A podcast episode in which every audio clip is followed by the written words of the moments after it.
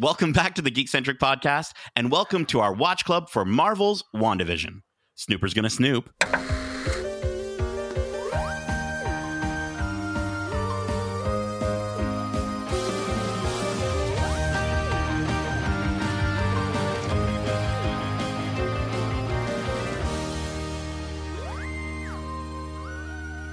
Hey, and welcome back to Watch Club. My name is Nate, and it seems like we are finally breaking through the hex in this episode titled Breaking the Fourth Wall. We got Monica blasting through like a photon torpedo, Darcy giving Vision an MCU recap, and it was Agatha all along. But first, if you're joining us for the first time, this is Watch Club, our weekly review series, kind of like Book Club, but like way better. Keep in mind, we will be going into full spoilers for this series and the MCU in general. So if you haven't watched this week's episode, be sure to do so and come right back in a snap. Now, before we crash our extremely expensive and somewhat useless space rovers into the hex, let me introduce you to my international collection of hosts joining me on the show today. As always, we have the Jim Halpert of judgmental, justifiable jinxes, Justin. Snoopity Snoop.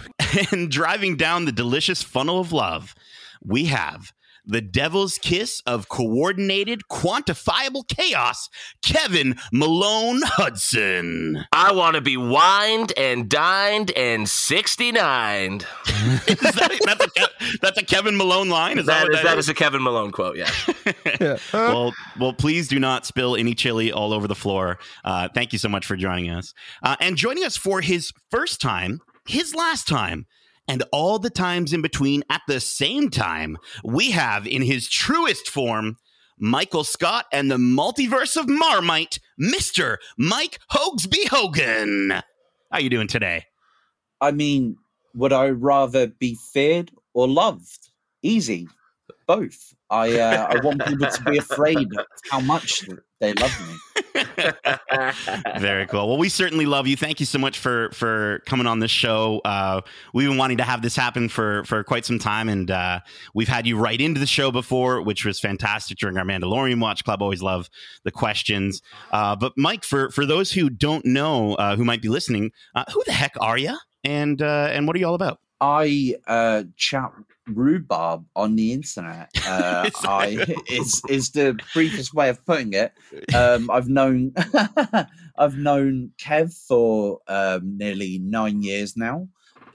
We met from going to WrestleMania and then hanging out at various other trips, including an alarming amount of times at Disney World for guys in their late 20s, early 30s. Not at all. Including a magical wedding time where I met you guys. Yeah.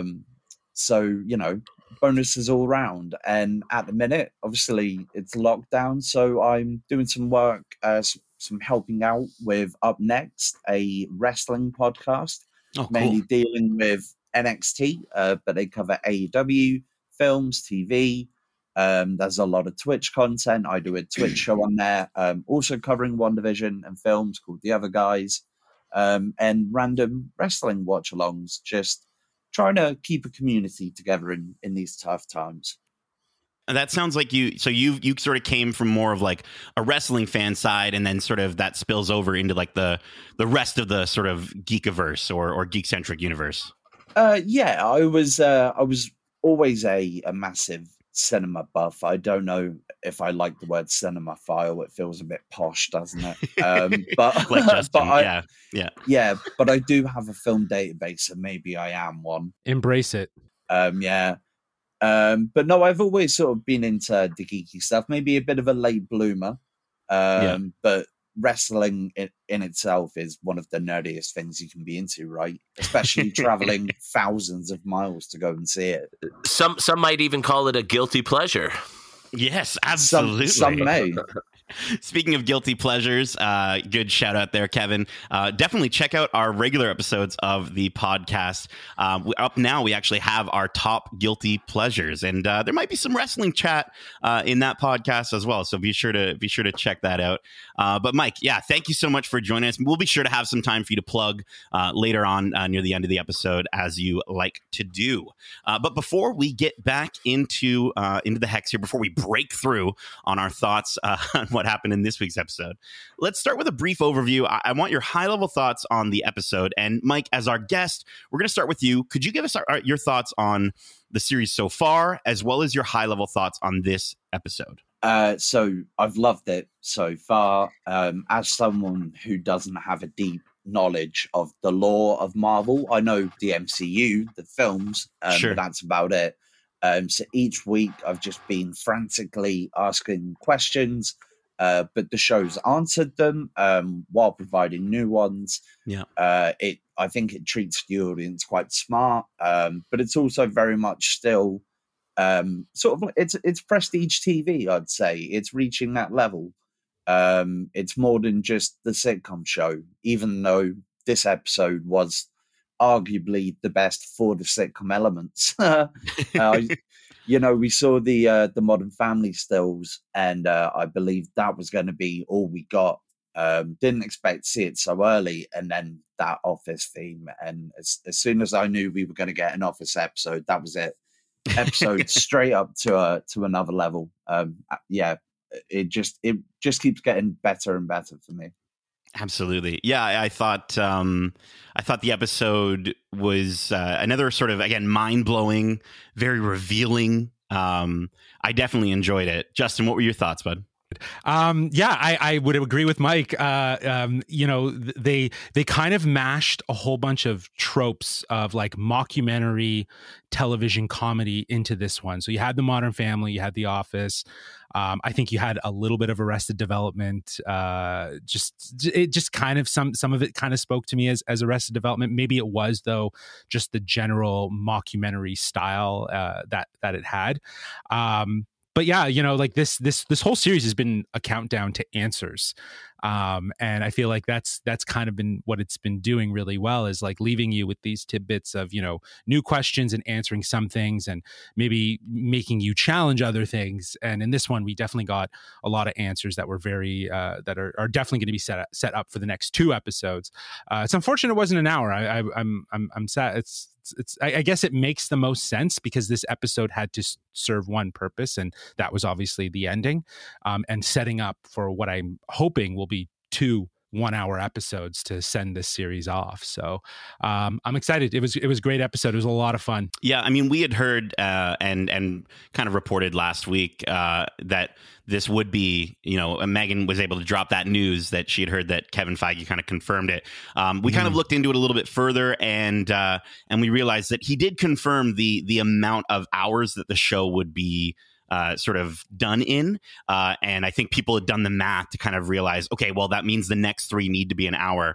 So, I mean, hey, maybe one of them is going to be longer than an hour. Who knows? Right. But we'll have to wait and see what that looks like. I also wonder if there was a bit of a false rumor regarding the 10 episodes, because in a way we do have the 10th episode. They announced the making of, which we're going to get the week after the season finale. Similar to the gallery that they've done for The Mandalorian, which I think is going to be great if they make that a feature-length documentary. I'm all about that in the break between this and Winter Soldier. Yeah, and again, maybe that is what falls into the running time that Feige was kind of originally talking about. Kevin, let's hear it. What were your thoughts on the on this episode, dude? I think this might be. Like Mike, I know you're a huge fan of The Office. So what do you think? Oh, well, absolutely. I love mockumentary television shows and movies almost as much as I love anything else. And so this really felt like an opportunity to blow me away. And I think I might be a little on the fence. As we break down the episode, I'll say sort of maybe some of my hits and misses. And I'm kind of, again, on the fence. I'm hoping that I come to a more solidified conclusion about how I felt about the episode, just in being able to talk with you guys about everything that happened. But I mean, again, I don't think they've come close to anything other than a great episode. And this was another great episode. I just felt it was lacking in certain areas. I think maybe some of the answers we got were a bit on the nose, maybe not as shocking or surprising as I thought they would be. But I think Justin said it, where this was really to help set up for that penultimate and finale episode. And so they had a lot of work to do. And I think in that regard, they handled that really well.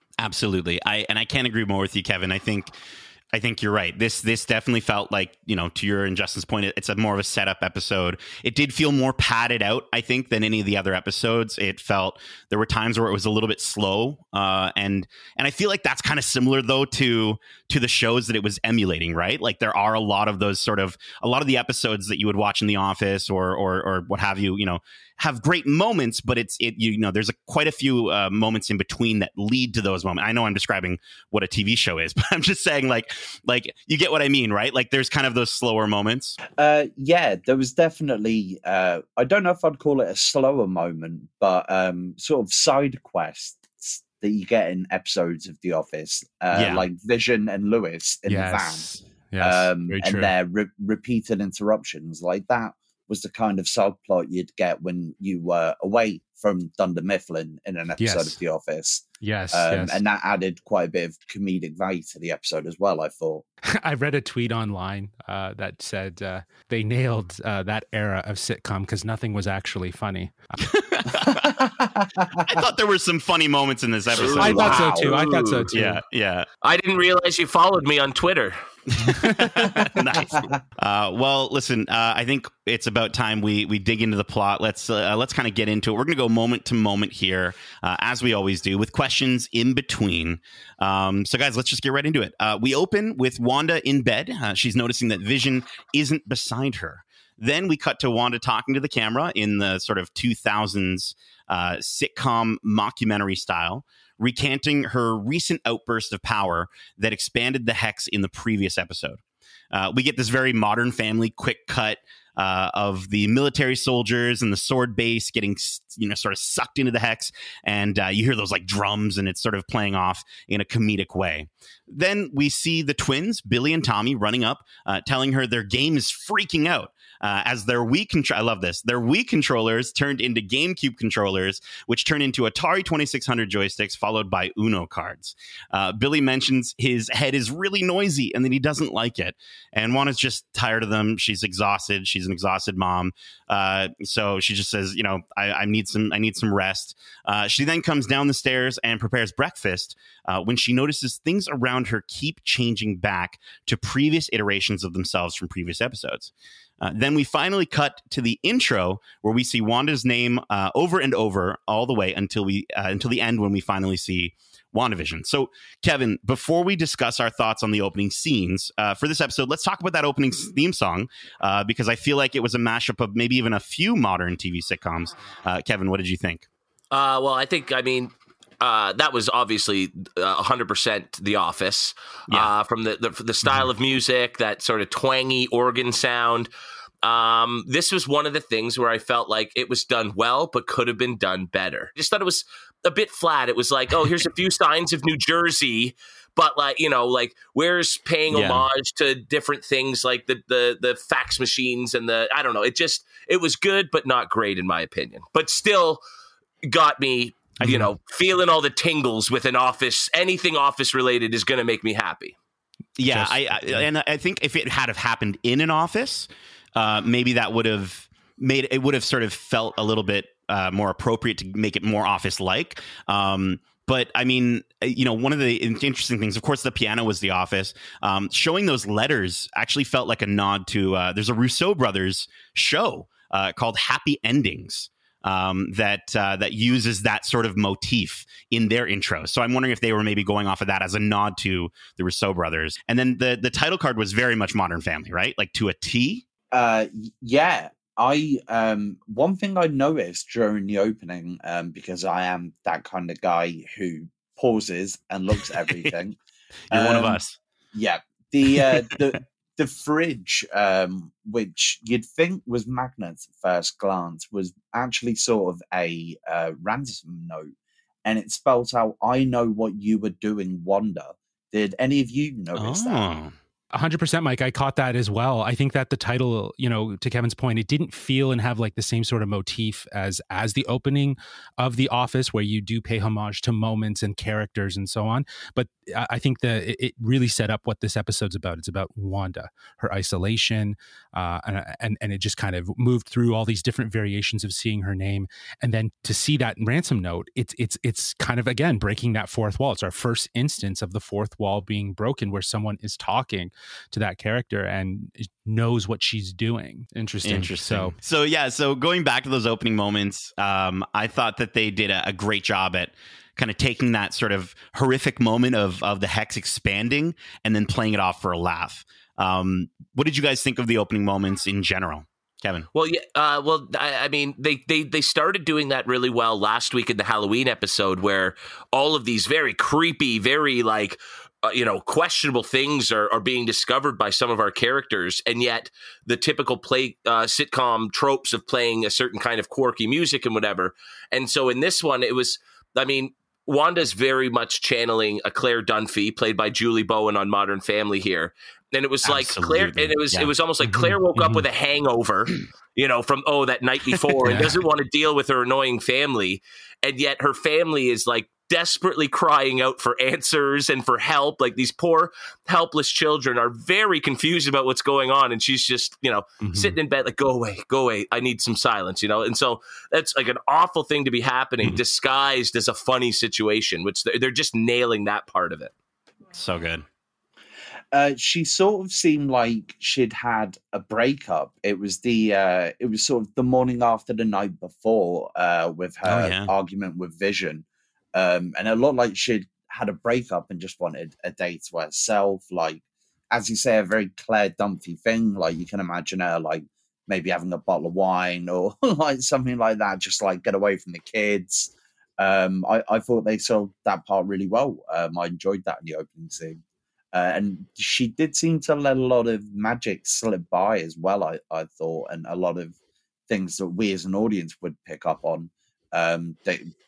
She was completely nonchalant to. I wonder, I mean, I'm not very good at picking up details, but I wonder if when the milk was changing, it went from maybe pasteurized to unpasteurized. You know what I mean? Like in some sort of, I love, like little details like that, they're so good at. So if they were to slip that in, that would have been great. Another thing I noticed on the milks, when it quickly flashed to one, there was a missing child on the side of one. They were all Westview Dairy. But there was a missing child poster, and considering the lack of children that we see in Westview, I know there's more we'll talk about later, but I thought that was quite interesting, especially considering we'll call her Agnes for now, one of her comments that she makes later on in the episode. For sure. Yeah. Oh, yeah. Totally. Yeah, definite foreshadowing there. Yes. So we come back as we see Hayward at the S.W.O.R.D. temporary retreat 8 miles outside of Westview, where Hayward mentions that they launched today, whatever that means. We didn't get much more from that. Then we cut back to Vision, and we see him inside the hex, surrounded by the circus that had appeared from the episode prior. After being yelled at by the ringleader, Vision is brought to Darcy, the circus's new escape artist, which I thought was awesome. After being creeped out by him, she walks away as he pursues her further. Then we cut back to Wanda and the twins on the couch as Billy asks Wanda about Uncle P and how he said that thing about re-killing Dad. Wanda responds breaking down by saying she has no answers, and she's starting to believe that everything is meaningless. And then, of course, Agnes pops by right again, just at the right time. And responds to Wanda's delusion by giving her best sort of Jim Halpert impression and offering to take the kids with her for the day. She oddly asks Wanda to look at a mole on her lower back and then recognizes that might be overstepping some boundaries. Things start changing all around Wanda again, back to their previous iterations when she changes them all back, exclaiming, to the camera that she is fine. So, guys, what were your initial thoughts of sort of Darcy's in-hex character? And did you catch some more of that foreshadowing dialogue in the scene with Agnes? Justin, go ahead. I don't really know. Like, I think this is, again, just the part of the episode that felt kind of slow. Mm-hmm. I don't know. It was just kind of establishing little things, but like, you know, I think that after we get to the commercial, I think that's where things start to kind of pick up. I think a couple of the elements that are here, you know, she's diving deeper into her turmoil, even though she's built all of this dream world for herself. She is succumbing to her trauma so much more, because that is the, I guess, the constant theme here in this series. But yeah, I feel like the hints of Agnes, you know, kind of showing her, you know, friendly neighbor side, I thought was, you know, a bit more heavy-handed, right? So it kind of led to like, okay, something's up. Yeah, and she didn't even react when the door was opened automatically or anything like that, right? So she knows what's going on. Kevin?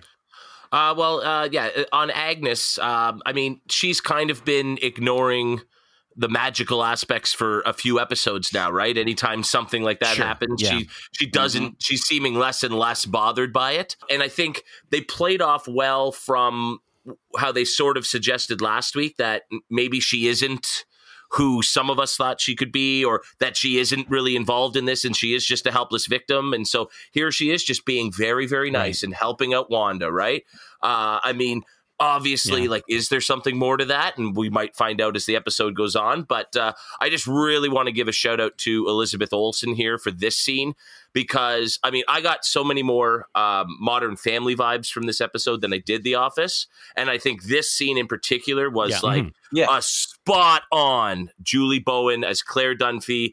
Like, I could just picture her having a breakdown to Phil and yelling out and getting frazzled. And the way she did it with like mannerisms, the way she said certain words, I was just like, damn, that is a damn good Julie Bowen impression. So I was impressed by that part.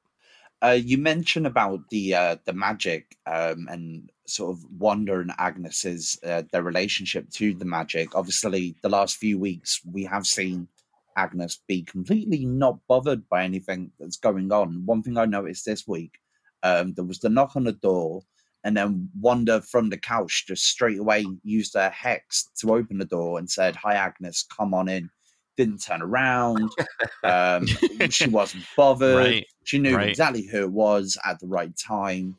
There's definitely, to me, some sort of sentient link between the two there, because it's getting stronger and stronger each episode. Catherine Hahn is incredible. She's so freaking good. And that moment when she says like, "Don't worry, I don't bite," and then it cuts, that does that quick, you know, Office style cut. And she's like, "Yeah, I bit a kid once." It's just so like, I was busting a gut laughing. I thought that was so good. Probably the closest thing to The Office, right? That was the most Office-y of those sort of camera individual sort of things for sure. Yeah. But I want to shout out the mole really quick, because I looked it up and I thought this would be like I thought, Kevin, you were gonna do some research on this, but you know, I'll be the one to say it. When entering into a contract with the devil, he was believed to mark a witch as his own by placing a mark on her, and it was often concealed, but it could be any sort of discoloration or distortion of the skin, such as birthmarks, scars, or moles. So I think, honestly, I know we keep going back to Mephisto and all this stuff, but this has got to be some more proof that we're going to get Mephisto at some point. Like, Kevin, come on, you're all about this devil thing. You got to be. Well, right? I don't know if I am. I'm just like, is it because I have a birthmark that you think that it would stand out for me or something? I mean, you might be a witch yourself. I don't know. I can definitely confirm that Kevin is a spawn of Beelzebub. Absolutely. No, 100%. But when Agnes mentioned the mole, I instantly thought a mark of the devil. Yeah. And I'm not even, you know, as knowledgeable under Mephisto. I struggle to even pronounce his name. To be honest with you, that's how little I know. But I definitely saw that mole as being a mark of the devil. I just thought it was weird that she chose to let the kids look at it and not wonder, unless it had some sort of power, maybe. Mm. Ooh. Well, getting back to the plot here, we get back to Monica and Jimmy as they're driving, and Jimmy reads an email sent to him from Darcy revealing Hayward's true intentions to get Vision back so he can use him as a sentient weapon. We kind of thought this might be the case, last week. They arrived to meet up with another disappointment, Major Goodner. I mean, she's great. She was fantastic. I'm sure she's a great person, but it wasn't who we were expecting or hoping to see. She clearly had a loyalty to Maria, who's Monica's mom, as she provides them with a tank to help Monica's re-entry into the Hex. So, guys, before we continue, I want to kind of go off of that. We don't think this is the aerospace engineer that Monica was in touch with to develop the tank, right? Because this felt like it was very disappointing if that was the case. Mike, what do you think? No, it has to be a red herring, surely. Right? When we saw Monica mention that she was texting, we had that very small shot of her on her phone. Now, if she'd have just said, oh, I'm texting someone and that was it, then fair enough. But that was a very deliberate shot to put in. This has to be a red herring. I'm sure Major Goodner will turn out to be a good one, a decent side sure. character. Yeah. But no, surely not. Surely this can't be it. Yeah, like I certainly didn't get the impression that Major Goodner was the one that Monica contacted and had designed this equipment, right? This was the military delivering the goods. I don't think this is what we were – but because it wasn't what we were at least hoping for in some way or another, depending on who you hope that character is, the fact that that person wasn't there – was just one of many aspects of this chunk of the episode that was the weakest part of the episode for me. But I'll let you explain what happens next before I sort of break that down a bit more. Before we get to, I believe it was just before we met Major Goodner, we got the project name, Project Cataract? Project Cataract. Who in S.W.O.R.D. is coming up with this? If they want to use Vision as a weapon... Do you want to know what makes Vision worse? Cataracts. Yes. Cataracts do not help Vision. I just thought that was ridiculous. Yeah. No, I'm sure there's some really, really proud S.W.O.R.D. specialist out there, or S.W.O.R.D. officer out there. It's like, that's great. Yeah, even something like Project Iris or something would be better if you were trying to play off. Yeah. So we get back to Vision failing to convince TV show Darcy to hear him out when he zaps her back to reality. Whoa, there goes gravity. And the two hijack a funnel cake truck. Vision asks Darcy some questions that we were all kind of asking last week. And they drive off in what very much felt like a scene completely ripped out of Arrested Development. Like the music was there and it was just, I'm like, this is Arrested. Even the guy that was chasing them kind of looked like he was from Arrested Development. Yeah, I definitely got either Arrested Development vibes. The music was almost like Cougar Town-esque, but this was very much like the hijinks of a weird, like a wild situation from a 2000s era sitcom. It just fell into that sort of bracket very well. I just think it could have been done up. Yeah. Bit better. There could have been maybe some funnier lines. They were really cheesy moments instead of like, clever, funny lines, but, it served its purpose, I guess. Sure. Yeah, it literally could have even been My Name Is Elle. It literally take your pick of any mid-naughty sitcom. I agree. I did find it disappointing, unless one of you is about to blow my mind.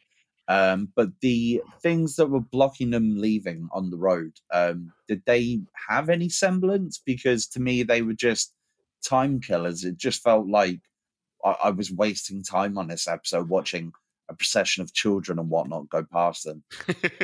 We'll definitely get into that spot in the plot for sure. So then getting back to Wanda, there's more random changes happening around her, and she sees that dang stork again. We cut to another mockumentary style moment where she mentioned she has no idea what's happening and that she doesn't know how to fix it. When a voice off camera asks, "Do you think this is what you deserve?" She responds in frustration, mentioning the person behind the camera isn't supposed to talk. So quick question, guys. Did you catch whose voice it was behind the camera the first time you watched this scene? It was a male voice, wasn't it? That's what I got, but I didn't know who. And that was the thing. Like, I sort of was just like, yeah, it's definitely sounding more like a, like I the first time I watched it, it was a dude, but I mean, you know, you go back and listen to it closely, Kevin. Okay. Well, cause I was going to say, it doesn't make sense with what we see later yeah. in the episode. No. And that sort of bothered me. And so obviously you've caught something here and I am dying to know what it is. I mean, Justin might've caught it too. When I went back and I watched it and I put on the subtitles, it said interviewer, didn't say a name. So I don't know. That was my first attempt to try to figure out if it was someone. Oh, so. Through subtitles. Well, yeah, so because yeah. I mean, if you honestly, again, we'll get to the reveal at the end of the episode. But if you go back after you understand what happens in that scene and you listen to it, it's Catherine Hahn's voice pitched down. Like you, wow. like I cannot, like it's crazy. Oh. I cannot unhear it when I listen to it back, and I'm just like, are you kidding me? It's just so cool. It's so cool how they paid attention to little things like that. Wow, that's interesting. I didn't know that. Yeah, I agree. Like with Mike and Justin here, that is really, really well done on their part to sort of subvert those expectations in that way by sort of masking who was actually talking. And another very Office moment where in season 9, the people behind the camera do start talking every once in a while to our characters yeah. on the show. You know, it only happens a few times, but so that was a very much like, you know, an Office moment. So guys, before we keep going though, we got to talk about this, this Nexus commercial, with all the commercials up until this point having a deeper meaning. Would anyone like to kind of take a crack at breaking down this one? And then, you know, I'm sure we all have our theories. We're all putting our hands up. Kevin, I'm sure this plays into your Infinity Stones theory in some way. But before we get to that, Justin, go ahead. Well, yeah, I thought this was very well positioned as a hint at the multiverse because in the comics, in Marvel Comics, the Nexus is a huge reference to like a dimensional gateway that sort of provides like a pathway to other possible realities and between realities and whether that's kind of the idea that she's created a sort of nexus with this hex, sort of a protective cocoon for herself that has now acted as a gateway into other realities. That's pretty clutch, right? Obviously, again, the overall theme to follow the rest is dealing with Wanda's trauma and her suffering as a character through the Marvel Cinematic Universe into this moment. So, you know, it is definitely very fitting. And I think, I'm not sure who called it, but someone called that this commercial was going to be for an antidepressant and something along those lines. So it's very fitting. Yeah. Very cool. This is actually the point of the episode I wanted to talk about the most. The Nexus is actually something I know lots about. And Kevin, it was a professional wrestling stable in 2011. All hail Wade Barrett. Wow, yeah, Wade Barrett. The rookies from NXT. No, that's enough of that. I don't want to have everyone turn off. Obviously, you've mentioned on the antidepressant. I think this is another look into Wanda's psyche. Each commercial we're getting is a different aspect. It wants to anchor you back. It works to anchor you back to your reality or the reality of your choice. Yeah. Did anyone notice Wanda take one later in the episode? Oh, no. I thought that I'd saw, so I looked really closely at that bottle and I wasn't sure if it was Nexus or, because it kind of looked like it had a W on it. So I don't know if that was like Wanda pills or something. It had the red and yellow color scheme, which I noted in the advert, which made me think that it was a Nexus, which I think would make it the first product we've had actually make its way into Westview. The line, "Don't take until your doctor has cleared you to move on with your life." Now, I mean, is this another red herring? Are they basically going, we know you think it's Benedict Cumberbatch, or what do you? Oh, doctor! I didn't even catch that, dude. I didn't even catch that. Yeah, your doctor has cleared you to move on with your life. Now, there's only one doctor I know that can clear Wanda to move on with her life, and it's an English man with a very suspicious accent. That's awesome. That is so. You know, it's funny. I watch these commercials, and ever since I started looking into the theory that every commercial is representative of one of the Infinity Stones, that's all I've been fixated on. And so this week was no different. I was like, I have to justify how this commercial relates to the last remaining Infinity Stone. Obviously, we've got the Power Stone with the toaster, the Time Stone with the watch, the Tesseract-shaped bath powder representing the Space Stone. In the fourth commercial, we got the Ether with the running liquid, which represents the Reality Stone. And then last week, we got the Soul Stone, where, it was the ice dying on the beach alone and everything like that, your soul, basically. And so this week with the Mind Stone, if you look a little deeper into what the Mind Stone represents in at least the comics, it's used to enhance mental and psionic abilities, which I think was alluded to a little bit in this episode through almost various characters. But I really like that the Mind Stone is the manifestation of the universal subconscious. And so dealing with depression and everything that stems from your subconscious, I think, that I really would have preferred that I had the Reality Stone left, because I think the drug's almost meant to alter your reality, but because that's already been taken, I have to assign it to the Mind Stone, and I'm sticking to it. Damn it, they did all 6 stones. Prophecy fulfilled. One more thing before we move on from the advert, just as an aside, I love the Mickey take of American drug adverts. It's one of my favorite things about when I go on holiday, the adverts for the drugs. Like, it's an antidepressant whose side effects might give you depression. Like, that's that's just perfect. Satire. I really enjoyed that. There we go.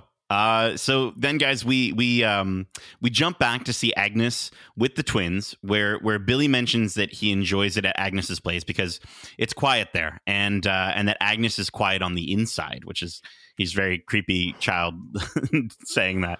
And I think it's another hint to the fact that Agnes isn't under any sort of spell. And like, there's no alternative voice trapped inside her. But that hinting of the voice is the voices that he's hearing, the people that are quote unquote trapped. 100%. Do you know what I mean? Like the cries for help. And that's why he feels like it's so noisy. And now that he's at Agnes, to your point, who's not under control, and he enjoys that silence. That's very telling to what he's hearing. And I also thought it sort of was, again, Justin, to your point, if there is any sort of deeper connection for Agnes with the kids, maybe that's that first sign that we see, like, hey, they like Auntie Agnes more than maybe they should because of who she is. But then we get back to Monica taking her last shot into the Hex, using S.W.O.R.D.'s most heavily armored space rover to sail, quote unquote, right through the Hex. Of course, that doesn't happen. And as the rover slams into the Hex, unable to break through as its structural integrity starts becoming rewritten. And just after Monica escapes the vehicle, we get this epic moment of seeing this half space rover, half pickup truck shoot across the field in front of everyone. Monica then looks back at Jimmy and he shouts, "Monica, no." And she runs right into the Hex and pushes through. We see all the different versions of her as we hear lines from Captain Marvel, the film. And eventually she comes through with blue glowing eyes and then sees the Hex in a new way, seeing light and energy. Guys, this scene was incredible. I was rewatching it as I was putting these notes together, and I got chills in the moment that she breaks into her power. I thought it was so freaking fantastic. So I need a few things here. I need to hear your thoughts on what you thought of this moment and what it means for Monica. Did she already have these powers? Is this the first time she's using them? Or was this the moment that gave her the powers? Is she now Photon or Spectrum? Justin, let's start with you. I think the power inside of her is awoken now. Right. After passing through the Hex, we already knew that this was going to happen. Yeah. how it happened, I thought was pretty cool. I actually thought it was pretty cool that she was like breaking up and we're seeing different points of views of time and hearing her past. I feel like it's also very like the hex is a symbol of Wanda's trauma and a cocoon, as I referenced. And in many ways, Monica Rambeau pushing through, she's doing effectively what Wanda can't, pushing through her trauma, pushing through her struggle, and moving beyond through the hex to be her own, person, to as she describes, deal with what she has. And I think that's the interesting dichotomy between Rambeau and Wanda, is that she does have trauma.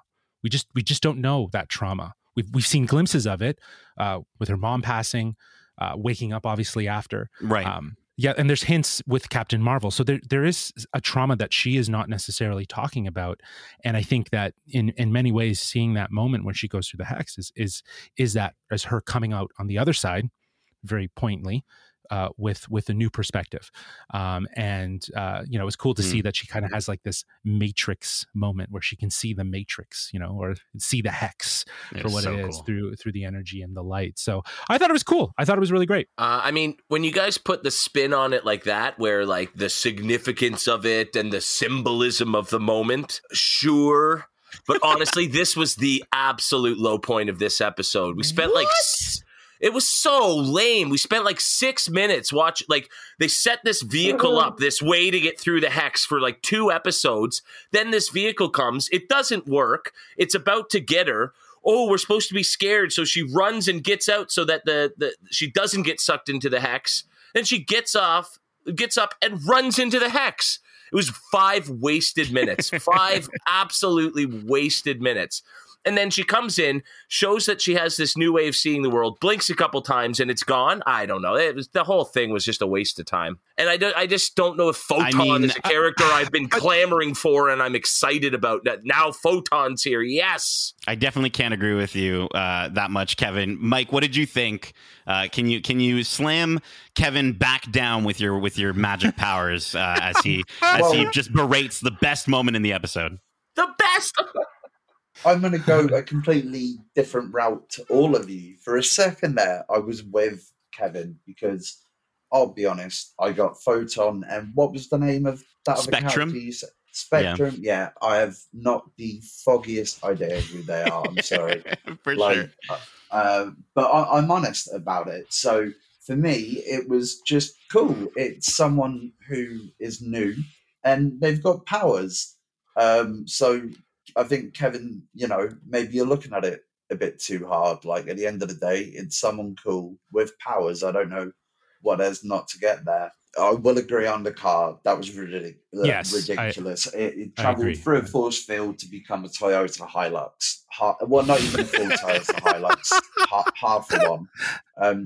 That was ridiculous. But I enjoyed when, as I say, some of the symbolism, by some I mean all. But when she was going sort of through the CMBR and she saw different errors of herself, she heard her mum, she heard Captain Marvel, as he said. I thought that was good. It added some depth to her character as someone who doesn't really know the lore. It made it feel big for me. And when she came back, it looked like she's got powers, but she doesn't have full control of her powers. Like her eyes, she could see reality and she could see the hex world. It was quite combined. And she nailed the superhero stance, the sort of kneeling down, fist on the floor. Like for a first attempt, she absolutely smashed that. I think the other thing too to point out is, because she's still very passive about the fact that she has these powers. Like she didn't come out and like was like, oh my God, what's happening to me? Right. She just kind of like, she just went about what she had to do. So again, another hint that there might be an awareness on her part that she is aware that something's inside of her. And I think the hex has amplified it, because there is a justification in this whole story, or in Wanda's story specifically, for mutation to exist, because if they were tested on with the Mind Stone and they survived amongst all the test subjects, then their mutation was already existent inside of them, and the energy of the stone brought it to the forefront. And I think that's kind of the same sort of thing that we're seeing here with Monica Rambeau, yes, is that she's aware that there's something going on inside of her, and she already knows it. And now that she's passed through the hex, it's amplified it. It's brought it to the forefront. And I don't think she's really too concerned about dealing with that right now, rather than just obviously stopping what the current events are. So I don't know. I think that it was well done. There's a lot of questions that still come out of it. Yeah. And I fully believe that Monica already knew that something was special about her, right? Like, I mean, throughout the series, she keeps disregarding her abnormalities when it comes to her health. And like, you could chalk that up to her just being determined to save Wanda, but no, she was absolutely aware of what she had, and I think she didn't quite know how to unlock it. But I also love, Justin, to your point, with her moving forward emotionally. Like, she's physically moving forward, she's moving forward emotionally through the hex, and it just fits the way that we see mutants come into their powers in the X-Men films, right? Like, that's very, very similar. Like, just with those really strong emotional moments of them getting over something or discovering something. So that's that's it. They get over their trauma, right? Like that's definitely a part of how their gene is activated, right? It's that threshold. So cool. So then we catch back up with Darcy and Vision, where she explains basically his whole life to him, from Age of Ultron to Infinity War through Endgame. And after getting blocked by construction, Darcy drops another incredibly meta line, saying she's been watching WandaVision for the past week. I mean, we know, Darcy, we all have, okay? We then get back to Monica confronting Wanda, where Wanda lifts Monica into the air with her powers, claiming that all she does is lie as she attempts to slam her into the ground. But then Monica does a perfect superhero three-point landing, and then looks up with her blue eyes as she stands up to Wanda, mentioning that Hayward is going to make her the villain. Just as she's aligning with Wanda, mentioning that she's living her truth, Agnes steps in to pull Wanda away. So, guys, do you think Agnes recognized this as her moment to strike? I mean, clearly she wasn't planning on seeing Monica in the hex, right? Yeah, I don't think that this, like, I think the moment it's maybe to strike in the sense that, you know, activate her plan, like get the ball rolling. Right. Do you know what I mean? Like she needs to start moving. And I think that we got that right at the beginning with her entrance into the house, that she's already aware that she needs to. Vision's gone, right? And he's not at home. And again, with that scene with Vision and Darcy, you know, Vision's very certain that it's Wanda keeping him from coming back home, but I don't think that's the case. I think it's actually Agnes. Yeah. I don't know. It was interesting. It was interesting, and to see that little glimpse of like maybe a throwdown, which I'm hoping we get a payoff with that, where Monica and Wanda. Oh, we will. It. Yeah, there better be a payoff. Oh, for that. Yeah, totally. I think Agnes always had the plan this week. I think she put it into play when she took the children earlier in the episode. Yes, absolutely. Think obviously Monica arriving was through a spanner in the works, so she had to get rid of her. So that's why she was straight over. I mean, we'll get to the ending. I think she's got a lot to do, if not all to do, with what's going on. And she, as you say, she sees Monica as a threat to what's going on. And she doesn't want her around. She doesn't want her around Wanda. She doesn't want her reminding Wanda of reality. I think we're definitely heading for a showdown between the two of them, which I'm psyched for. We need like alarm horns going off for that one. Definitely be pretty cool. And not to change topics too much here, but you did mention at the beginning of this sort of chunk the scene with Vision and Darcy in the car there. And I know, Mike, you alluded earlier where it was a bit hokey. It was a bit, you know, even slow in my opinion, right? It was like back-to-back scenes of like, let's get moving here.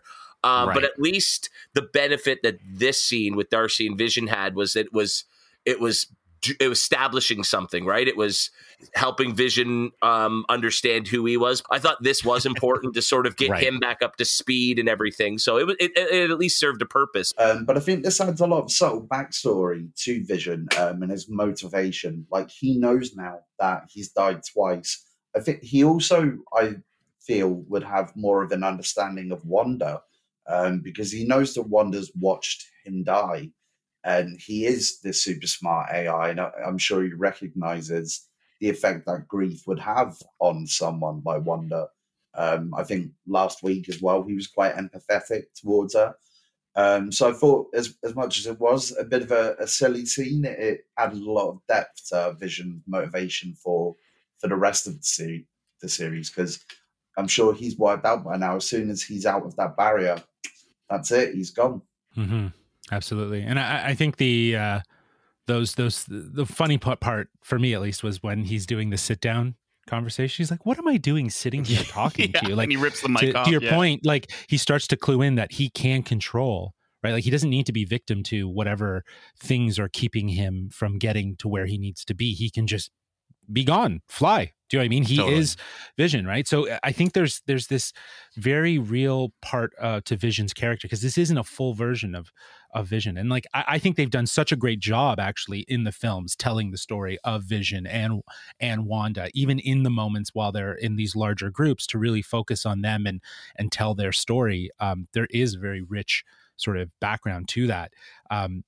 But to see where they're at now, where he has no memory of these events and how he's going to handle it, I think he's starting to understand why Wanda's like this, like why she's doing this. I think he feels remorse and guilt for her. I thought that was a fantastic moment as well. And you know, that's the moment where they get blocked over and over and over again, and then Vision comes to that self-realization, as you mentioned, and he just sort of, this is absurd, and he flies away through the car, and Darcy's like, okay, I'll catch up with you then. But then we get back to Agnes taking care of Wanda after that confrontation, and she's like, you know, hopefully you'll be okay, it's okay, let me get you some tea. And Wanda looks around the room and she notices some half-eaten sandwiches. She notices a bug on the wall and, of course, Senor Scratchy, but no twins. Agnes mentions that they are probably playing in the basement, and then the show goes sort of full horror mode as we see Wanda venture further down into the hallowed halls beneath Agnes's house. Then, out of the darkness, we finally meet her. She tells Wanda that she isn't the only magical girl in town when she finally reveals her identity as Agatha Harkness, in what can only be described as the most obvious reveal ever. We finally get to see her true form. But then, you know what? We cut to this incredible new theme song for Agatha's show called Agatha All Along. And in it, we see Agatha behind many of the moments throughout the series, like her first appearance, the talent show, messing with Herb's mind, and seemingly controlling Pietro. And of course, she has that amazing line right at the end of the episode where she says, "And I killed Sparky too." So guys, I need your impressions on this whole scene, this moment, this reveal. We need to talk about that book, of course, that's in there. But of course, you know, before we get to that, Kevin, for this new opening theme, or I guess you could call it closing theme, I got, you know, you're the TV guy. What was this all about? What were they going for with this one? It was 100% the Munsters. Yes. I've heard people saying Adam's Family. And I'm like, similar. Yeah. But very similar vibes, like that sort of spooky dookie. But yeah, it was definitely playing off of the sound of the Munsters theme. Right. And I love how it was Catherine Hahn actually singing, because she was actually credited for that song, which is so cool. She's actually a really good singer, if you don't know. So that was super cool. Justin, what did you think of this moment, dude? Yeah, this was basically the answer to the question that everyone already knew the answer to. So it was pretty awesome to get that immediate gratification of knowing who she is and her importance. But I think we'll save as we get into like her little den in space. The interesting thing was the cicada that she saw, the bug that was on the curtain. For sure. Kevin, I mean, you had said it as we were introducing this sort of scene, that it's like either the most obvious reveal, or if you don't know who Agatha Harkness is, then you're just like, okay, so she's Agatha Harkness, so what, right? Like, I don't know. It just didn't have like this huge payoff for me. It's great, and I'm so glad that this means that Kathryn Hahn is a significant player, at least in this story, and hopefully more going forward, because like you say, she's wonderful. But it was kind of like either, yeah, no, duh, or okay, so what? It's kind of how I can, the only two ways I can see that sort of going. So it was just a little flat for me. Great, but flat. Yeah.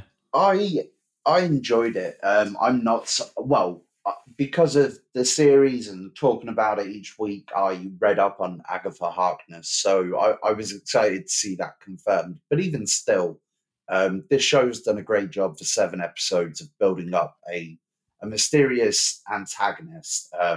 We haven't really known each week who the big bad is going to be. To maintain that for 7 shows in such a stylized format is brilliant. Great TV. So even though you may not know who Agatha Harkness is, I think now finally revealing who the bad is, with 2 episodes to go. This isn't the penultimate episode. We've got some time now. We can learn about Agatha's motivations for people that don't know that before. But I just want to say about the reveal, hands down the most evil house that's ever existed. If you showed me that house, I would instantly assume a supervillain lived there, or someone that like stole kids. It was so dark, it was gloomy. That bug, as you say, it was horrendous. Yeah, I love how, dude, I love how dark it got. Like it, I was getting, there's a scene, I've only actually seen one scene from It Chapter 2, which was, I think, something they used to promote the movie, but the scene where, you know, she goes and she's at this old lady's house and she's making her tea and stuff. It's really creepy, but I got a lot of those vibes from this scene. And I really hope this is how dark Doctor Strange in the Multiverse of Madness is. Like, this is what I want from a scary MCU. And I mean, again, we've been calling her Agatha from the beginning, but that theme song more than made up for you know what was going, or for the disappointment of the reveal. Well, and yeah, and just so much how, like, you know, as I've been talking about over the last few episodes, where they're masking these scary or tense or stressful moments with maybe sitcom music or whatnot, it shut off at this moment here. We're done playing games. We're done pretending. We're done hiding the truth. Like that went. The music suited the moment. The everything was pure horror, pure fear, and they just did that so well. And so to almost build up to that big, finally, was, I think it was so well done that they teased it and held off until that moment. It was a great payoff in that regard. That book, I got massive Necronomicon vibes. I'm a huge Evil Dead guy. I've no idea what this is. Can you guys fill me in on what the book is? Is that what you were about to bring up there? That's absolutely it. Justin, do you have any idea on what this book might be, my friend? I have some theories because it looked very similar to something that you would see in the Sanctum from Doctor Strange. And knowing that Wanda is going to be tied to Doctor Strange's story, I think that this is hinting at that. There was a lot of stuff that was going on. Like there's the emblems. There's a very circular, culty sort of feel to the chamber that Wanda walks into. There are other gods like Mephisto, like Nightmare, and other beings. I think there's 4 or 5, and I think that what the story is hinting at is not just Mephisto, but all of them. I think this is the higher gods within Marvel. The only person that would really know the full details and answers of this is probably our Marvel expert, Darcy Hudson. I mean, as if I'm not going to consult the guru himself, right? So now we've actually seen a representation of what he thinks this book might be in other shows like Agents of S.H.I.E.L.D. or Runaways, and it's looked quite different. But he's suggesting that it might be the Darkhold. Yes. So essentially the Darkhold is an incredibly powerful book written by, now forgive the pronunciation here, Chthon, Chthon, a demon elder god character. So much like Justin mentioned that there's several in the Marvel universe. Yeah. But the significance of the book is that it's played a role in previous comic stories between Wanda and Agatha, but a fun idea about this is that it's also responsible for creating the first vampire. We do have Blade coming up soon. Okay. And it's also created, and it also created werewolves, which might be like a prelude to Moon Knight. So if this book is going to have any significance, and it's of that vein, like, that's awesome that it's going to open up all those avenues for them. But Josh, you absolutely nailed it. That it's, I think we saw that, we had maybe suspicions that Pietro, whoever he really was, might have been Mephisto. But the way we saw Agatha controlling him, I don't know if that's going to be the case anymore.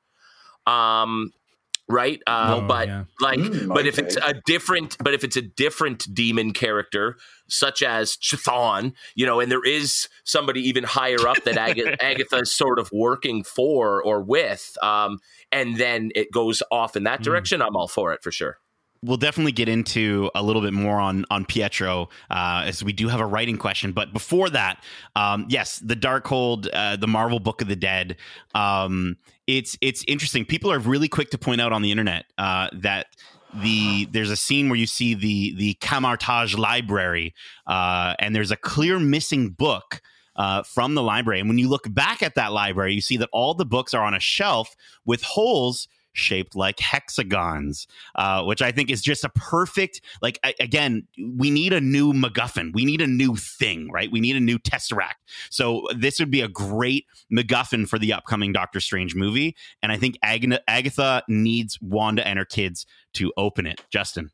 I think you're spot on. That's exactly it. I think that, this will be not necessarily the Tesseract or the Infinity Stone of the entire Phase 4 or 5, whatever, but it will lead to a new world, right? Like them to explore this new realm, if you will, and what it's going to open. And 100% that book has to be tied to something that's going to happen within Doctor Strange. 100%. Like, it just, the way that they linger on it, the way it looks, like, immediately as soon as I saw it, I thought of the Sanctum. It's like a relic that either was stolen from there, or it's something that the Sanctum knows about it, and they just don't, they haven't seen it. They think of it as a myth. So who knows? But It's very significant to where this story is going. Go ahead. You've just mentioned it as the Marvel Book of the Dead, and it's made me realize that Sam Raimi is directing Doctor Strange 2. So therefore, we need some sort of Bruce Campbell cameo, and if we can somehow incorporate the Evil Dead into the MCU, even just tenuously, like before there was Heroes, there was Deadites. I mean, it's a multiverse. Who knows? I'm calling it. I bet you anything, Bruce Campbell will cameo as Mephisto or friggin' Nightmare. Yes, that'd be awesome. That'd be pretty good. That's a great casting, though. So then, guys, we get this. We get the series' first post-credit scene, which you haven't seen it already. If you haven't seen it already, make sure you do, and then come right back here. But we get this scene where Monica runs over to break into Agatha's basement, and she looks down to see these purple vines or roots running through the stairs, causing her eyes to glow purple. When out of nowhere, we see Peter right next to her saying, "Snooper's gonna snoop," which was a great line for him, a great moment. So guys, with this brings our writing question for the show, right at the tail end of the show, which, we've kind of already discussed, Justin, Kevin, myself. But now that we have a little more context to go off of, this question comes from Trina from Toronto, who asks, "So after seeing Pietro during the theme song, Agatha's theme song, with that purple glowing, on his back, does that make him an illusion, or did Agatha actually bring him from another universe?" I know where I stand, but Mike, let's hear your thoughts on this one. I don't know Agatha's powers enough to know if that is possible for her to conjure up someone, so I don't know if I can fully answer this question, honestly. But I can definitely see him being brought in from another universe that looks similar to the Fox universe, but isn't actually that Pietro, because he does have powers. He survived being blasted by Wanda, but he is consistently a dick. Like he's yeah. He's horrible. He was nasty last week and this week, very cocky, very arrogant. So I am leaning more towards a different universe, but just one we've not seen yet. Interesting. Justin. I honestly think Mike's kind of touching it right on the nose. Like it's I feel like Agatha brought the wrong version of Quicksilver into this reality. Like she might have like a window into multiple realities, and that might be kind of how we set up this multiverse concept. Like, I don't know. I feel like they're going to have some fun with that. I think it's actually Evan Peters Peter Maximoff. Like, I think he's being used as a conduit for Mephisto. Like, I'm going hard on this Mephisto thing. Okay, it's Mephisto. He's in the show. Just get with it. I think Agatha is helping Mephisto, and I think that he'll still be the big bad of the series, but I don't think he'll be taken care of in this show, but rather be added to maybe like a roster of villains for the upcoming films and shows. Because you got to imagine, right? Like, we can't just replace Thanos. You know, you need maybe a few heavy hitters to be able to do something like that. So Esquire reported, and it seemed Paul Bettany eliminated Doctor Strange as being the big Luke Skywalker-esque cameo at the end of WandaVision. So if Evan Peters is not Mephisto, do we think that this end of season cameo is Mephisto? Do you think it's a surprise casting? Because I think it's very feasible that if they wanted to cast an A-lister and they wanted to make it secret, you bet they're going to make it secret. Like, it's Disney; they can get it done for sure. Do many of you think that could be the case? I've read rumors that it's Brad Pitt. Brad Pitt? Yeah. Oh my gosh. That would be incredible. I'm just kidding. Oh, that'd be inspired. I think that's a good point though, Mike, is that could be the cliffhanger here is this A-lister that they introduce for a new role. Like, you know, that's a good thought. I actually am intrigued by that. Bruce Campbell. Oh, I mean, if it's not Bruce Campbell as Mephisto, I'm devastated. Honestly, nobody will top that. But no, I mean, now Nate, maybe I misunderstood you, but like, I love the idea, and so maybe I'm just coming up with something even that you didn't even quite suggest. But like this idea that Evan Peters is playing Quicksilver, but Agatha brought the wrong Quicksilver, maybe because her powers don't allow her to bring somebody back from the dead. And so this is Quicksilver being used. This is Quicksilver being used by her, you know, which is a wicked idea. And he is now sort of being controlled to do her bidding, and maybe is being used as a conduit by a different character, Mephisto, who will later reveal himself to have been using him as a conduit this whole time. Like, any sort of combination of that would be very exciting. A lot of conduits. Yeah, for sure. Do we think that perhaps Evan Peters may have the twins? I mean, where do we think they are right now? Oh, that's a good call out. That is a good question. Yeah, where are they? Uncle P has the twins. I think it's very possible. We'll talk about that in just a moment. But I just want to give a shout out. Thank you so much, Trina, for writing into the show. And if you or any of our listeners want to write into the show, you don't have to create a whole hex world just to do so. You can just email us. Justin, where can they email us again? They can reach us at wearegeekcentric@gmail.com. That's wearegeekcentric@gmail.com. So I love that. Thank you. We'll get into some theories for sure about the kids, or what we're thinking might happen in the next episode. But just before we do, I want to get your final thoughts, your review score on this episode. And for this one, we're going to do it on a scale of 1 to 5 Nexus capsules. So Mike, your final thoughts on the episode. I really enjoyed it. I think it left us on a really great ending for the last two episodes. I'm psyched to see Agatha in full villain mode. We've still got answers to find out, but I believe in responsible pill taking, so I'm not going to give it the full 5. I reckon 4.5 is a safe dosage. There you go. Very cool. Nice. Justin. Yeah, I think I would take 4.5 Nexus capsules of this because this was great. It was a good setup. Literally, I'm just like, let's go. Like we got the answer to the biggest question that we've been asking for the last 6 episodes, and we're in the last 2. So let's do this. I am stoked for what's about to come, and I think that will, to Mike's point, we're going to get some more answers. We're going to get a little more prerogative as to what Agatha intentions are and how she found herself. So I think it's going to be a lot of fun. It's going to really feel like a Marvel piece towards the end here. Yeah, for sure. More and more than ever. Kevin.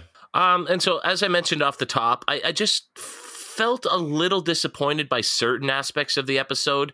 Again, I don't think there's necessarily an issue with the fact that the big reveal at the end was a bit obvious for anybody who did any sort of looking into who the character might be. And it's not like they disguised it all that well, right? Agnes isn't that much of a cover for Agatha when you really look into it. But I just think that there were those 2 back-to-back scenes that took up a good 5 or 6 minutes of the episode, where it slowed things down a bit, that everything else suffered for it. But I do think they established a lot. They made a lot of important steps forward. And so for a pre-penultimate episode, sort of going, here's your setup for those last 2 big boisterous episodes, I think it served its purpose. And again, there's never been a bad episode of the show, and this certainly wasn't one, but it will receive a lower score. So I'm going to give it 4.1 out of 5 Nexus capsules. There you go. I'm going to chime in and just kind of say, everything you guys have literally just said. So, for me, I think though with this show, like, even when it misses, it's kind of like Pixar. Even when it misses, it still kind of knocks it out of the park. And I think there were some amazing moments in this episode. And there were, some really heart-pumping moments in the episode. But there was also a lot of padding in the episode, more than we're used to with the series. And so I think it makes sense. Again, as I mentioned, the 2000s era sitcoms are kind of usually structured that way. But I just don't think it worked for this point in the season. With only 2 episodes left. So I said it before. I really love that we are getting the Monica origin story through this. And this was obviously a big episode for that character in her development. So that was really nice to see. But I think at the end of the day, I would just give this 4 out of 5 Nexus capsules. I don't need a full dosage, but I mean, this episode didn't make me depressed either. So it should be okay. Oh,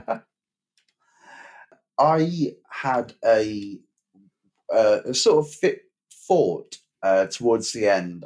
Do you guys think we're getting any more sitcom episodes, or should I say TV episodes? Because the ending of this episode with the stairway with the purple sort of vines and the creepy sort of basement of Agnes's house gave me serious Stranger Things vibes.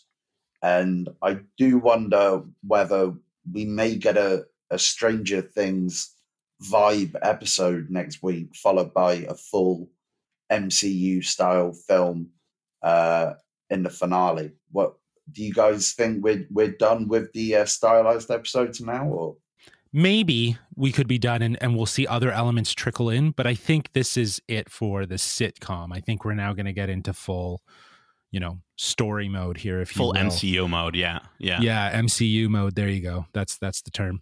But I think that absolutely, I was getting Stranger Things vibes as soon as she walked down the stairs, right? Like I totally agree with you. Like it really did kind of touch on that in terms of from a visual standpoint. I think that's very safe to say, and who knows if that isn't a form of inspiration, because it's coming from underneath and it's this sort of inverted.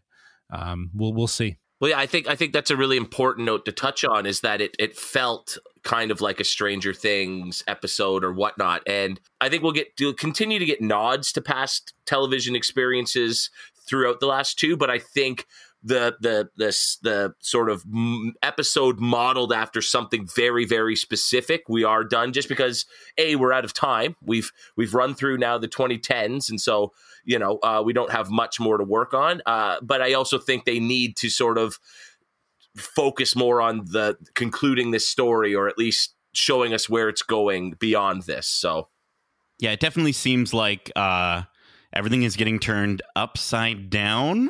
Well, anyways, it's so hard with this show not to just predict things and make predictions and halfway through our discussion. But for this section, we're going to kind of give our predictions for, you know, what we think might happen on the series going forward. With only two more episodes left, it's going to be really interesting to see how things wrap up, and how they can satisfy fans while leaving enough elements in the dark. So, guys, I want to know, what's the vision, Justin? So I think a huge part of what you've just described is, it's very true. It's like, it's hard to really predict what is going to happen, given that it's only two episodes. I will say that I think we'll get some flashbacks. Yes, I think we're going to get some flashbacks. Some, like, you know, before I hope all so. Of this happened kind of thing. I feel like we'll get some of that, and maybe from Agatha's perspective, maybe we'll actually see the events of what happened in the S.W.O.R.D. facility with Wanda extracting Vision's body. To Mike's point, as he was touching on before, is that we might learn more details about past events that have influenced this, other than the obvious events that we know. We might start to see a little bit more of other layers to some of these characters and how we got here. No, for sure. Yeah. Mike, what's the vision? So I think that we're heading to a cliffhanger finale, to be honest. I think it's a real shame that the schedule's being knocked around, because in a pre-COVID world, we were meant to have got Black Widow, Shang-Chi, Eternals, and the Falcon and the Winter Soldier before this. In fact, we weren't even meant to get WandaVision until spring of this year. And then we were going to get Doctor Strange immediately followed up. So I think Strange is definitely going to be coming in. I don't know. I think he is big enough to be a big cameo, but I think people may have picked it up in their heads that it's going to be something more. Maybe they'll throw in a line about mutants to get people excited. But I think it's going to end with Wanda as setting up as the baddie with Mephisto, who I think we may not see until the very last bit of the finale. And then that leads on to Doctor Strange. The only problem with that is then we leave the cosmic world and we don't head back there for quite a while, because we do have the films that were postponed in between. Yeah, no, and I think that's one of the trickiest things about having this, you know, continuity, this massive universe of films. I mean, obviously they weren't expecting a pandemic, but Kevin, I gotta know, what's the vision for you, my friend? Oh, it's so tough, isn't it? I mean, I think that's one of the things this show has done so well, is that, you know, it's for so much of it, it's been, what is going on? Where is this leading to? What are they proposing here? What are they suggesting? And so I think the two biggest questions I have going into these last two episodes are, you know, what's the fate of the kids going to be? Like, where are they now? And how did they come to be?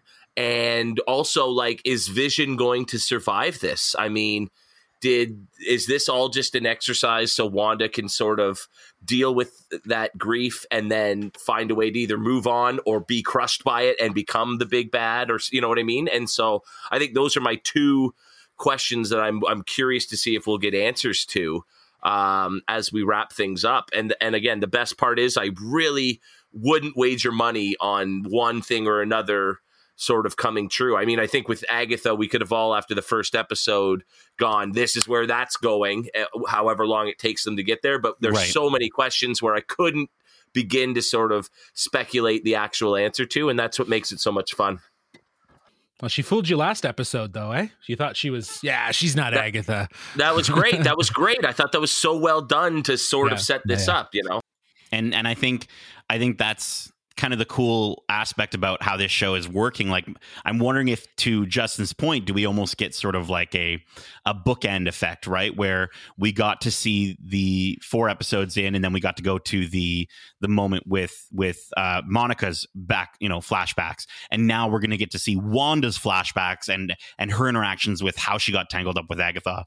I think it's going to set up another huge reveal, which will be kind of the focal point of like sort of like a final showdown between Agatha, WandaVision, and Monica. And I'm just so stoked. That's my what the vision. I was just going to say, this has been such a well-structured mystery show. One that in some ways has reminded me of Watchmen, the HBO series. That took quite a few episodes to really understand what was going on. Now, obviously, it's my favorite miniseries of all time. I adore it. But it took a few episodes to know what was going on. It made you guess. It wasn't feeding you answers. Now, obviously, this is an MCU project, so it's got to appeal to everyone. It can't be quite as mysterious, but it's still done a really good job of drip feeding you answers, keeping you intrigued. And we've got 2 episodes going with, and we're still debating what or how this is going to end. For sure. Yeah. We'll debate forever. Oh, that's the joy of Marvel. Speaking of the joy of Marvel, I will just piggyback on something you said earlier, Mike, in that, however this ends, be it with a cliffhanger or setting up a whole bunch of stories, the unfortunate thing is that while we're going to be spoiled with Marvel stories and adventures and stuff for basically every single week for the rest of the year on Disney Plus, whatever happens in this won't be addressed for months and months and months, if not until the end of the year or even longer, right? Like, it's almost a shame that there's going to be so much in between before we ever see the fallout from this. I wouldn't be surprised if they snuck in a little post-credit scene for a film coming up based on the popularity of this. Get a couple of people in for a day or two. Put a little stinger in. You never know; it could happen. Yeah, and I think after the end credit scene of this, maybe that is to sort of lead us into the idea of getting an end credits a scene. And you know what? This past moment of us just all talking here felt like an end credit scene. So that's it, guys. We hope you enjoyed this week's breakthrough episode of Watch Club. And if you did, make sure to subscribe to us wherever you like to listen to podcasts. Tune in next week to hear our thoughts on the penultimate episode 8, where we'll have even more to discuss, and yes, even another special guest making a return to the show. So, definitely check that out. Also, if you don't know, we've got more than just our Watch Club. As I mentioned earlier, when we were talking about some WWE stuff, we have some regular episodes of the Geekcentric podcast as well, with our latest episode focusing on our most guilty of guilty pleasures. It gets really, really guilty. It's almost as revealing as this episode was. So give that a listen, and feel free to leave a 5-star review on Apple Podcasts. Speaking of podcasts, Mike, I know I've been paying close attention to your social media, and you always seem down for a good opportunity to advertise. So before we wrap things up, why don't we just take a quick moment, and you can let the people know again, where can they find you? Where can they find more of Mike Hogan? There is a plethora of plugs for you here. You can find me on Twitter at Hogsbay. It is spelled ridiculously. That is HOGEZBEYY. There is a reason for that. It's far too long for this. I help out with Up Next Podcast. We're a member of the Post Wrestling Network. We cover, I do the socials, Braden Harrington and Davey Portman cover NXT and AEW every Wednesday and Thursday. They do it live on Twitch, and the podcast drops after. There's a Patreon with a ton more additional content, and I do a show every Friday on Twitch, twitch.tv/upnextpodcast, called The Other Guys with John Cena, where we break down WandaVision. We talk movies, TV. Come and hang out. The Twitch community is really good. It's nice to have people to talk to. Times are a bit rubbish. It's been great to hang out with you guys. Thank you very much for having me on. It's been a while since I've seen you. Thank you for joining. So this has been lovely. Yeah, this is great. Yeah. It's always good to catch up with friends and talk WandaVision. Mike, we're going to make sure we have all those links in the description. So for any of our listeners who want to check any of that stuff out, it's just a tap away. So make sure to do that. Justin, Kevin, Mike, thank you so much for joining me for today's Watch Club. And as we say, WandaVision.